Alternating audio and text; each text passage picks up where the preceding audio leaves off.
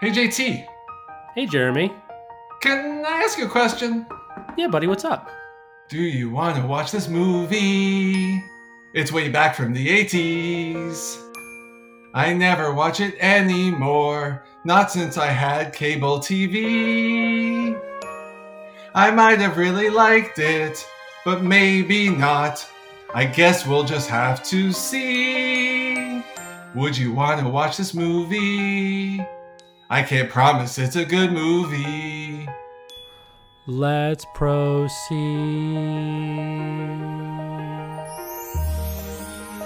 July 13th, 1984. The question, JT. Would you watch The Last Starfighter?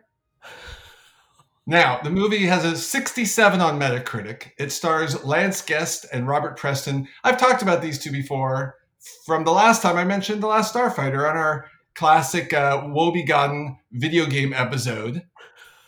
so here's the thing, JT. I got to fess up with you. I actually saw this movie about two years ago, but I had it on the list on purpose. See, we're in luck. You know, a few years ago, and I've told you this, my buddy Jeff and I had, and he's one of our listeners. Hey, Jeff. He and I had this idea for this, podcast back in the day. I won't go into details of our original concept because it's way too meta. But in that podcast idea, we were also going to be talking about movies and not just any movies, but specifically movies we had fond memories for from our childhood that we hadn't seen in quite a long time. You know, like our childhoods. So, as it turns out, JT, we actually recorded ourselves a trial episode. And in that trial episode, part of what we did was give a description of the movie from memory. And I have those notes here. So, July 2018, Jeremy has memories are recorded. And I'm just going to do it. I did a tiny bit of tweaks and touch ups, but 2020, Jeremy's about to read that to you now. Deal? Uh, this is the most meta thing ever. Yeah, let's go. It, it, it's meta, but like uh, you know, it, so is the whole darn thing. And I think that I think this qualifies. So here's from from 2018. Here's what I wrote.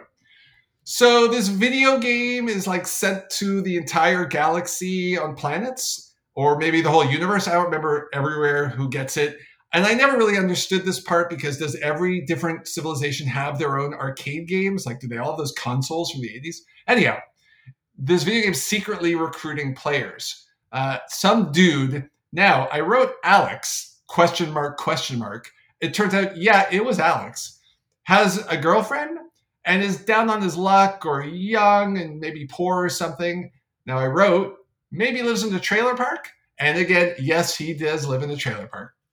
Anyhow, Alex plays the game a lot and he's really good. And he, I think, wins the game. Uh, again, edit is he didn't actually like win the whole game, but he scored a high enough score to, to qualify.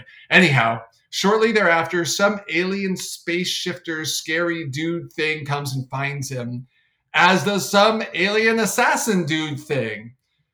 And now, JT, if you're thinking to yourself, wow, that sure sounds like a lot like Terminator, right? So, sort of a similar plot point there, right? Uh, yeah. But check this out. This this movie came out three months before T1. Alex goes with the good guy alien. They go on some mission, and then Alex chickens out. Uh, again, absolutely correct. And Alex now comes back home to Earth. So this mission was out in outer space, of course. Uh, some things happen on Earth, and Alex is then eventually going to go back into space. Um, and he had some kind of doppelganger thing that was playing as him, and that doppelganger thing dies, I think, sadly. 2020 note nailed it. Every everything in the outer space, you know, colony or whatever, wherever they are in space, was destroyed. And there's also some kind of magic space shield thing. Uh, by the way, again, yes. So now Alex is on his own, of course, and he kicks ass in some kind of sneaky way. And then his spaceship has like this super power up thingy and wins the day, gets the girl, makes his mom happy, and moves into outer space. Check, check, check, check. Totally nailed all of these major plot points. That's what I wrote. And again, notes were right. I could now add a lot more color, but I'm not going to. And I could actually add a lot more prose because that's how I'm rolling a lot these days, but I'm still not going to because I thought it was just so interesting. A, that this was another one of those I remembered really well, and B, on retelling how much it really resembled like Terminator. Another story I thought it really resembled was Ender's Game. Are you a, Hmm. a reader of the Ender's Game? I am. Yes. Last Starfighter came out a year before Ender's Game. So what I'm I'm saying here to you in 2020, pal, is that Last Starfighter might have just invented this entire trope. Wow. So would you watch it? Uh, based on that, yes, I would. Um, so as always, I did watch the trailer, and I wrote a couple small notes when I watched the trailer to see. I, I was actually thinking about pitching you if I got this right, but because I'm talking to both present day Jeremy and history Jeremy, 2018 Jeremy, I felt like I wanted to see how you guys reconciled first. The very quick synopsis that I wrote was discount Tom Hanks plays asteroids, goes to space, becomes better looking, comes home, saves people. How'd I do? That's pretty good. That's that's really good. I think the discount Tom Hanks is spot on. I, I, I, you know, he's no Skeet Ulrich, but you know, right. I, I think you absolutely nailed it. And, and we, by the way, 2018, Jeremy right now is actually just stupefied looking at 2020 and just can't understand what the heck is going on here. So we're just going to leave him out of the rest of the conversation. Fair. That's Massively totally fair. He's in a whole like 20. Not one thing on his bingo card for 2020 has been on on point. Yeah, 2018 Jeremy is definitely getting in the almost DeLorean from this movie and flying away to space. Yeah, he's like, when did you guys invest in all the dumper dumpster fires? What y'all do? Yeah. Anyhow, uh, Last Starfighter, I will say on on rewatching the the a couple of years ago, I was really excited to see how much it stood up. Again, hits the category of will show my kids. Actually, probably pretty soon. There's a couple of like scary alien faces, but holds up. So I absolutely think yeah. So this is definitely going to go into the JT would watch, and JT may very well may watch.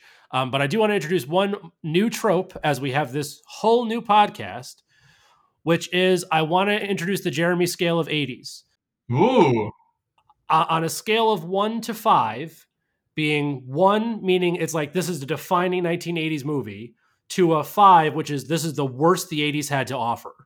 Where does the Last Starfighter fall? First of all, I think it's just great that your your one is the top score because usually when you give someone a one to five or one to ten, the one is the you know abysmally bad. Yep. Uh, but I do think if we're going to do this, I'm going to play along in real time and say I think instead of a one, to, so it's a one to five. How 80s was this, right? Yeah, basically. So, the, by the way, the reason that it's it's one to five is because we're a top five podcast. Yeah, oh, I, I get it. Yeah, yeah, yeah. So one would be penultimate must see. It is the '80s versus five being one of the worst things the '80s ever produced and should be forgotten forever. So another way of thinking about it, it's like on the scale of Breakfast Club to Krull. Where does this go? That- Exactly. That's exactly what I was going for. But I didn't want to pick two movies because I was afraid I'd pick the wrong ones and then get yelled at by Jeff and your friends. You might, you might. Um, it's not quite a big, but it's definitely definitely better than a gung ho. That's a great. That's great. This this is working. This this is working. This is exactly what I wanted this to be. And, and I think from this point on, we will only use the movies that I have pitched you on, as well as classic '80s films, as our reference points. Perfect. Done. Uh, it's definitely better than The Golden Child, but to be really, really clear, it is no Fletch. There it is. But I wouldn't actually use movies like Fletch in, in this because I don't think Fletch is a well, it obviously takes place in the '80s. It's not like a '80s. It doesn't like embrace itself in '80s pop culture. You know what I mean? It just it's Yeah. you could you could actually reset Fletch today. You'd obviously have to change a couple of quick plot points, but it's it wouldn't fall apart because it's Fletch. Yeah. I mean, and you got me talking about Fletch. well, you don't get to use Fletch like I don't get to use the replacements. Okay. So we have to figure out next week's movie now. yes, sir. I have two again. You always have the ability to say "seen that, bro," but uh, you don't have to say it that way. First choice is after, and again, no details. We're sticking with the zero details. It is a title of a movie. That's all I want. Option one, After Hours. Okay. Option two, The Abyss. Oh, I want I want you to tell me about the abyss. You've never heard of it. No. That's amazing. There was a good year in. I, I mean, I'm, I'm I'm now borrowing from next week's episode, but there's like a year in like '88 or '89 or something around then when The Abyss was HBO could have called itself like Home Box Office and The Abyss. It was just on like I think every night, and that's again '80s kid memory of like probably not. That was probably like the only thing I was allowed to watch on HBO at the age. right. The Abyss was on a lot, and anyone listening to this at that era is gonna be like, "Oh yeah, he's right." It was on a lot. Well, listen, next week, would you watch The Abyss? We'll see you then, everybody. You're still here? It's over. Go home.